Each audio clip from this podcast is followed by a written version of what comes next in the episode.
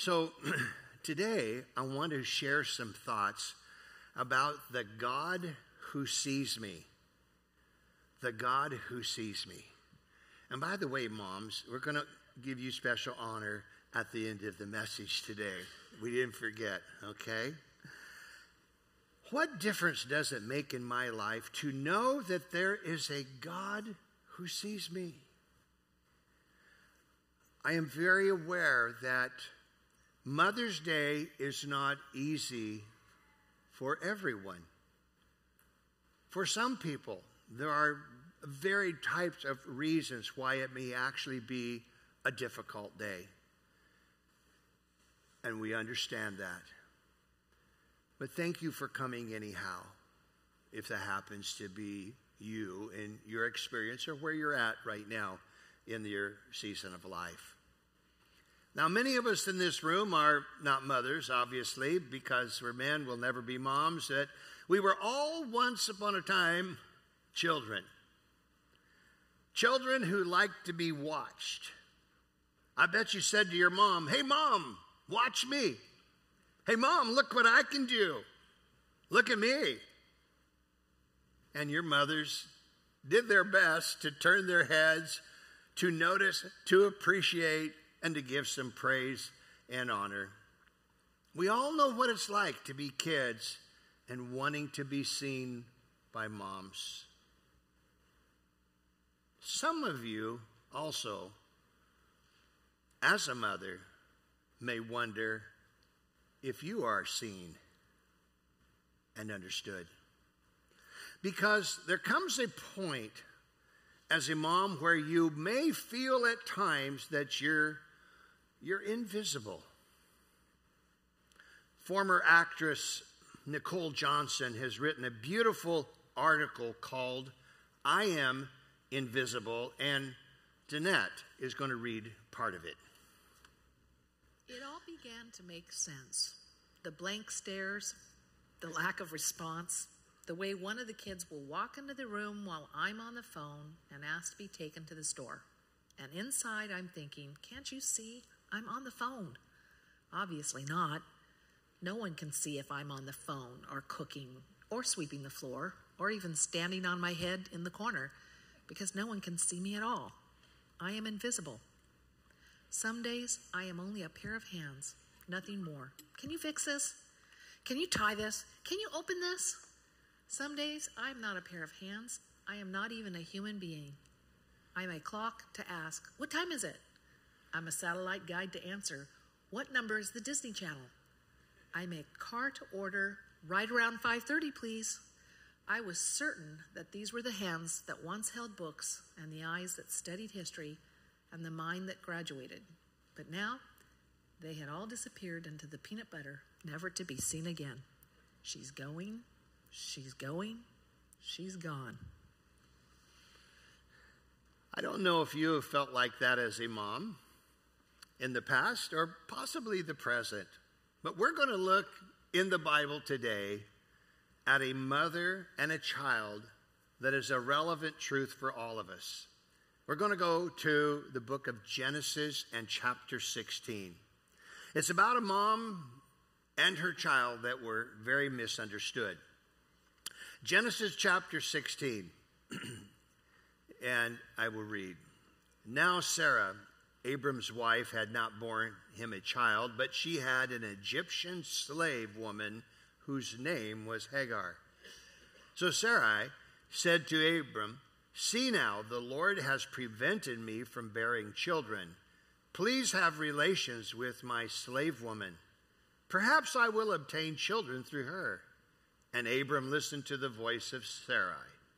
And so, after Abram had lived 10 years in the land of Canaan, Abram's wife Sarai took Hagar, the Egyptian, her slave woman, and gave her to the husband as his wife. He had relations with Hagar, and she conceived. And when Hagar became aware that she had conceived, her mistress was insignificant in her sight. So Sarai said to, said to Abram, May the wrong done to me be upon you. I put my slave woman into your arms, but when she saw that she had conceived, I was insignificant in her sight. May the Lord judge between you and me. But Abram said to Sarai, Look, Your slave woman is in your power. Do to her what is good in your sight. So Sarai treated her harshly, and then she fled from her presence. Now the angel of the Lord found her by a spring of water in the wilderness, by the spring on the way to Shur. He said, Hagar, Sarah's slave woman, from, from where have you come and where, where are you going? So the angel, the, um, and she said, I'm fleeing from the presence of my mistress, Sarai. So the angel of the Lord said to her, Return to your mistress and submit to her authority. The angel of the Lord also said to her, I will greatly multiply your descendants, so that they will be many. They will be too many to count. The angel of the Lord said to her further, Behold, you are pregnant, and you will give forth or give birth to a son, and you shall name him Ishmael, because the Lord has heard your affliction, and he'll be a wild donkey of a man.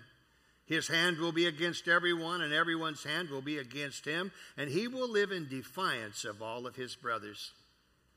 Then she called upon the name of the Lord who spoke to her You are a God who sees me. For she said, Have I even seen him here and lived after he saw me? Therefore, the well was called Beer Lahai Rohi. Behold, it is between Kadesh and Bered. So Hagar bore a son to Abram, and Abram named his son to whom Hagar gave birth Ishmael. I want to talk a bit about a misunderstood mother. In this story, we've just met this woman named Hagar. She's an immigrant from Egypt without a sense of belonging. She is running away from a household where her body has been used to satisfy the sexual desires of a man and produce offspring for an infertile couple. Well, like many daughters, this daughter, Hagar, is mistreated. She's trapped in a system where she feels all but invisible. She has no rights, no dignity, no freedom, no choice, and she's had enough. Now, it's very hard to be a somebody with no name, and she is referred to by Abraham and Sarai as the maid, the slave girl, the Egyptian. Sarai and Abram probably did not even see Hagar as a person, but she was just a slave to serve them and to give him pleasure. She was there to serve a purpose, simply meet needs and desires and it would seem to me that even Hagar doesn't know what she wants, and possibly and likely doesn't even know what she needs. She doesn't know what she wants. She doesn't want to be treated as an invisible person for sure, and she doesn't want to be the slave of the jealous wife of Abram. But she doesn't know what her greatest need is until she meets God who meets that need. Hagar's name, named God, excuse me, El Roi, uh, the God who sees. I was thinking about it this week, and I wonder what name you would give God if you had a chance to name him. Would it be the God who loves? Uh, perhaps the God who comforts, or the God who forgives? Oh, how about the God of the second chance? Here is a thought. I was thinking this that whatever you would choose, whatever name you would choose to name God, would say as much about your need as it would about the character of God. Because it is through our need that we experience God in the most deepest way. Hagar, who felt insignificant and misunderstood, is actually a very significant person from God's point of view. Did you know that in Scripture, Hagar, I, I, I did some digging around I, I had never done before, and I found that Hagar actually had the longest conversation of any woman and almost of any man in the whole of the Old Testament. That is, conversation with God. Hagar, the Egyptian maid, the slave girl, used and abused, is the only person in the Bible who gives God a name. Well, up till this point, God gave himself names. He introduced to the, himself to the children of Israel as Elohim, uh, the creator, and Yahweh, the covenant maker, El Shaddai, God Almighty. And so there's all of these vast, amazing, majestic names of God. But Hagar needs more than just a vast, majestic name of God. She has probably heard about, but she doesn't even know those names. What Hagar needs is a personal, intimate God. And she goes before him and she meets that God and she says, I have now seen the God who sees me. I've thought a while this week, uh, last couple of weeks, about that statement and why it is so important. I want to share a few thoughts why that statement is so important, I think, and relevant for all of humanity. Uh, you might ask, what difference does it make in my life to know that there's a God who sees me? What difference does that make as a mom, as a dad, as a young person, as a child? These star- thoughts started in me when I was a kid. I remember going into certain situations where there were groups of people as a child and realizing that I was all but invisible. No one even noticed. No one said hello. No one acknowledged the kid. And when I came somewhere around eight, nine, in that, in, that range of time, I had come to realize that something was very important to me, and that was to be seen, to be recognized, to be understood, and to be appreciated. And that is so real to me this day. I remember those moments that every time I see a child,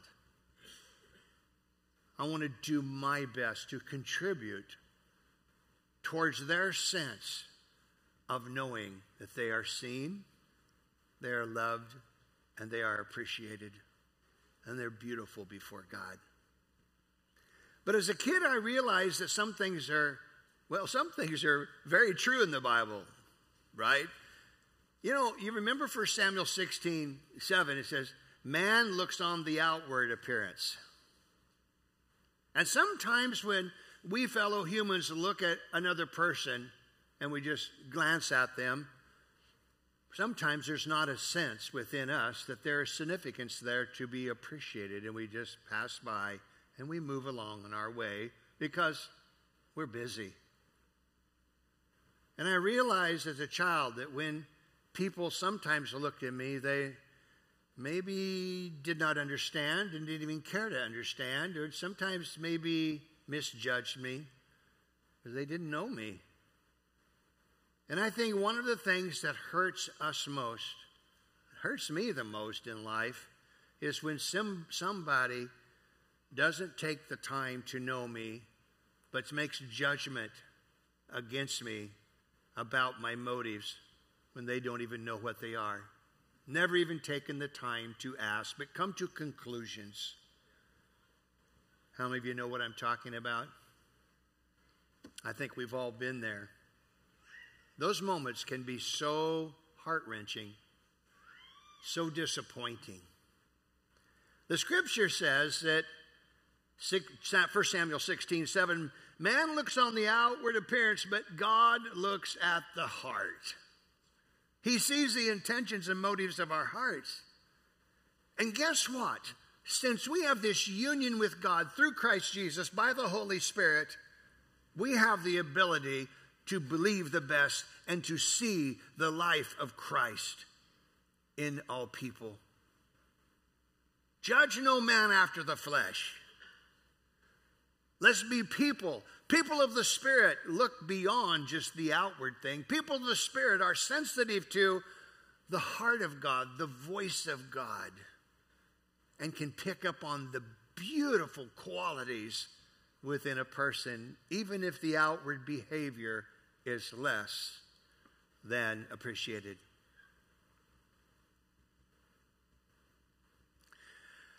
We all have a fundamental need to be seen. That's why we say things like, Watch me, mommy, watch me, daddy. And you know what? We don't really want anyone else to watch. What is most important, and I want to focus specifically on this on Mother's Day, is that is to be seen and known by a mom. It's huge. I remember as a kid when um, I was in grade school and by the time middle school, we were doing some, some sports and such. And what was really huge is to have mom or dad or both of them there to watch me. I felt valued. I felt honored. Oh, there were all kinds of other moms and sometimes dads. It's the middle of the afternoon many times, so a lot of the dads couldn't make it, but uh, all kinds of other moms and some other dads, and that was like cool, but what was most important is to feel valued by my mom, my dad, and to know that they saw me. Why do we need to be seen? It's interesting. William Tammeus said, and I quote, You don't really understand human nature unless you know why a child on a merry-go-round will wave at his parents every time around and why his parents will always wave back. Isn't it fun just to watch that? I remember uh, some some years back when our kids were little and we was out at the seaside and and the kids were on the little carousel with the horses. And here's all of us moms and dads. And, and, and the kids are there, they're going around the carousel on their little ponies, you know. And every time they come around, they're checking to see if mom and dad, and every now and then, look, look at me. And we're waving. And I thought, this is kind of interesting. And I noticed to my right, to my left, all of us moms and dads are just like infatuated. We're waving. It's like, yeah, hey, Johnny. Hey, Daniel. Why do we need to be seen? Why do we so long for a God who sees us? And what difference does it make? I think it makes all the difference in this world because to know our roots and to know that we're significant I, I, this scripture came to mind Psalms 139 16. Look at this scripture. Before I formed you, I saw you. Isn't that powerful? Before I formed you, I saw you. So we have this God and this Christ who always was. And before even the world was created, we were seen and known by God. My eyes saw your unformed body. God saw us before anyone else did. And we can always encourage one another with that reality. That becomes the anchor. Because sometimes, as moms and dads and different types of relational dynamics and or lack thereof, sometimes we don't always, we're not always seen by a parent. We're not always maybe understood. But we can have this sense of knowing that in reality, God has already seen us. The idea of God watching over us, though, well, for many people, that thought of God watching over you brings thoughts of anxiety and fear. Because some kids, and the kid, people that have the worst problem with this are kids raised in Christian homes. Well, that would be those Christian homes where repeatedly they've been told, now, Johnny, God just saw you hit your sister. All of your misbehavior, God is watching it. God is not pleased with your misbehavior. You have no idea how many times I've heard those words spoken by parents over their children. Breaks my heart every time. So the whole notion of God seeing you is one of anxiety and fear now. And that is one of the reasons that many people go around ducking all through life is because they're told that somehow in their misbehavior that God was watching that and your sins will find you out. A very distorted view of God because it's only a little facet. It's an important part, but it's a facet of the overall nature and character of God. But when used in those kind of contexts, sometimes then, what it does is distort and warps the mindset and the emotion of a child that where actually they are afraid of God and so they wind up. Guess what? I have heard so many times, guys, my friends, sitting over a cup of coffee.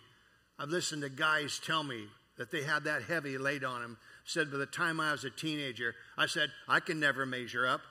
So to blank with it all. I'll just go live however I want because I'm a loser anyhow. Because this has always been hanging over my head. God is watching you.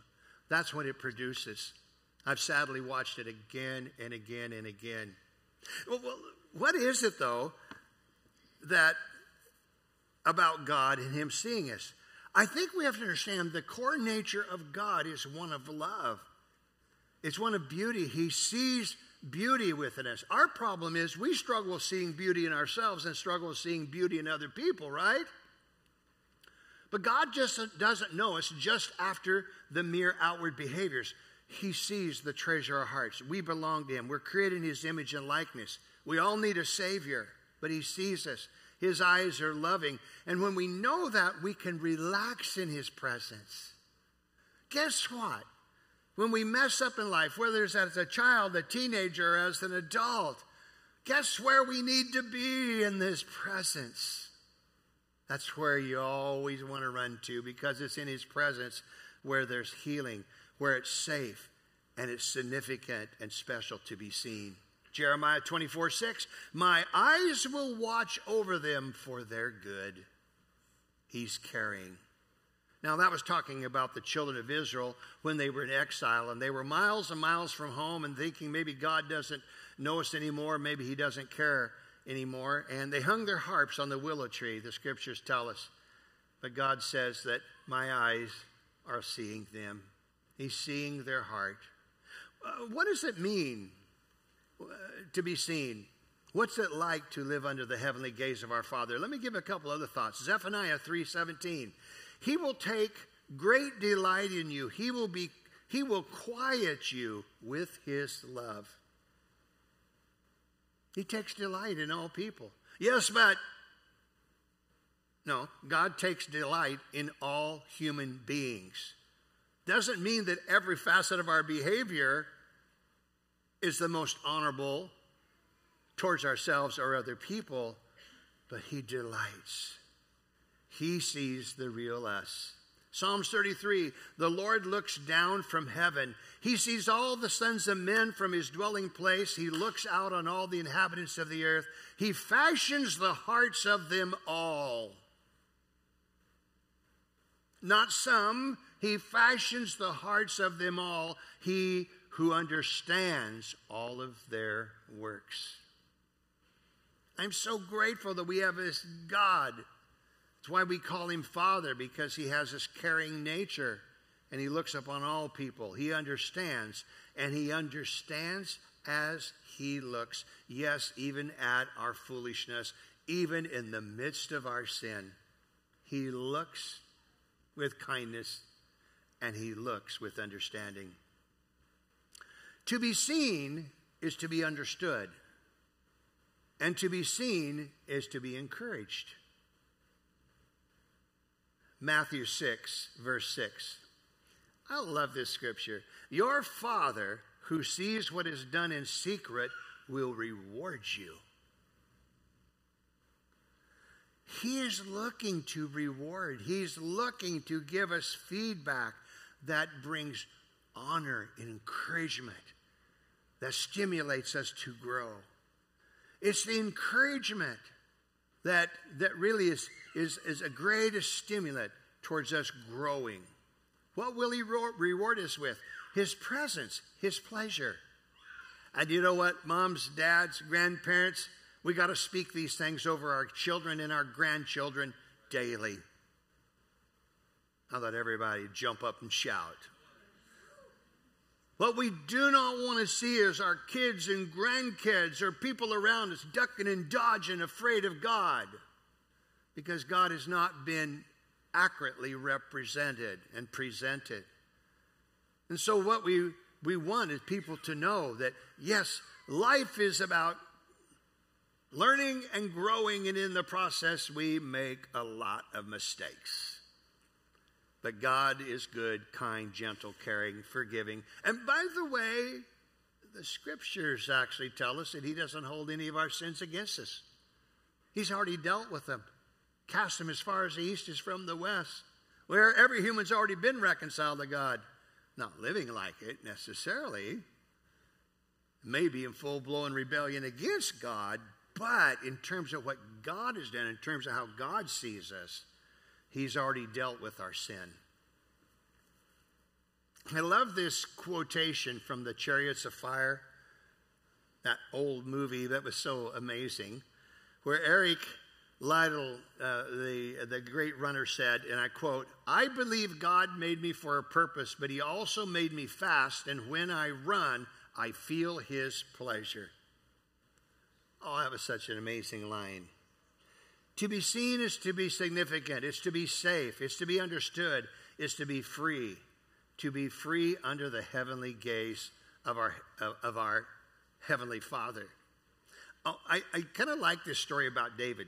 Now, some of you know this story well, and some of you may not. But I love this incident that happens in 2 Samuel chapter 6 when David is bringing the ark back to Jerusalem. So, King David, who had many people who looked to him, uh, he only was really interested in one person, and that was how he was seen before God. He looked to God and he lived in his life before an audience of one in this season of his life. And that meant that whatever the cost, he had to bring the ark back to Jerusalem because he knew how it thrilled God. I mean, to the extent that he didn't even care what people thought when he was out dancing in the streets in his underwear. His wife was morbidly embarrassed, angry, and other people thought this guy is a total whack job. 2 Samuel chapter 6, I'm just going to read you a few verses. As the ark of the Lord was entering the city of David, Michal, daughter of Saul, watched from a window, and when she saw King David leaping and dancing before the Lord, she despised him in her heart. He's just acting way too crazy. And then we jump to verse 20. When David returned home to bless his household, Michal, daughter of Saul, came out to meet him and said, How the king of Israel has distinguished himself today, disrobing in the sight of the slave girls of his servants as any vulgar fellow would. David said to Michal, It was before the Lord who chose me rather than your father or anyone from his house when he appointed me ruler over the Lord's people Israel. I will celebrate before the Lord. I will even become more undignified than this, and I will be humiliated in my own eyes. But by these slave girls you spoke of, I will be held in honor. I love this passage because David had a holy case of the I don't cares. Now, we all understand in any culture, of any given society in our world, there's certain things that are generally acceptable and understood to be appropriate. Okay? And it's wise to know that. When you go to another nation in a different culture, one of the first things, if, you have, if you're wise, you just, you just kind of like, you want to be just kind of trying to dial in what is appropriate, what is inappropriate, in, in all levels, okay? But we can carry that a little bit too far sometimes within the context of our own circles, so much to the extent that we can be more concerned about what other people will think than is, than is wisdom. And we can wind up having our lives controlled by our own faulty thinking of, well, what will people think? Has anybody ever wrestled with that? Or am I the only one? That honestly has been a stumbling block sometimes in my life. And, and sometimes I've had, had people that, that who are a lot wiser than me who knew my heart and said, Gailey, just be you. Well, that, okay, what does that mean? It means that there are certain places and points in times when we find ourselves just kind of, you know, caving in to try to meet up to the perceived expectations of other people because you don't want to ruffle anyone's feathers. And sometimes it's actually a sign of some internal, just unhealthy perspective. And of course, the thing that comes to mind is, well, I don't want to be one of those very foolish, cocky, arrogant persons that walks around saying, I don't care about people. Of course not. Of course not. And so, in all of that, I think there are times in which we could be experiencing limitations. You know, Peter, he steps out of the boat to go meet Jesus, and his buddies thought he was somewhat of a fool. But he had a case of the holy I don't cares. What all of my friends think, I'm going to step out onto the water and start walking. He thought it's better to be a wet water walker than a dry boat rider. He honored his Lord. I wonder how we all might look different if we got over ourselves. and that's a part of growth, isn't it? Is learning how to grow, become unhooked from this thing that, what will people think? What was this person think? And trying to please this and that and the other. And sometimes actually stunting our own personal growth. Because what we fear most is we don't want to be looked at as a rebel, as a person who is inconsiderate, rude, etc. So, obviously, all things in proper perspective.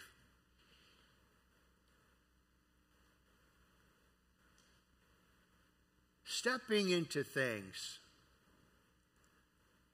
before the Lord as He sees us brings about beauty. You see, when God delights in us, we know that we're free to dance. David danced before the Lord, but his expression on earth of God's joy in heaven was being on, was on display. God doesn't shut us down, but he releases us to be to be seen as to be strengthened. Second Chronicles 16 9. The eyes of the Lord move to and fro throughout the earth. Oh, yeah. He's looking for those sinners, right? I'm looking for another sinner to punish. No, he's looking to and fro whose hearts may be responsive towards him so that he can strengthen their hearts and draw them into himself. Well, I don't know how the thought of God seeing you makes you feel, if it makes you cringe or gives you courage. For Hagar, it gave her courage. And she did go back home and live in the house of Abraham and Sarah. Well, her son grew up and, and home life became unbearable again. And, and so she had to flee again.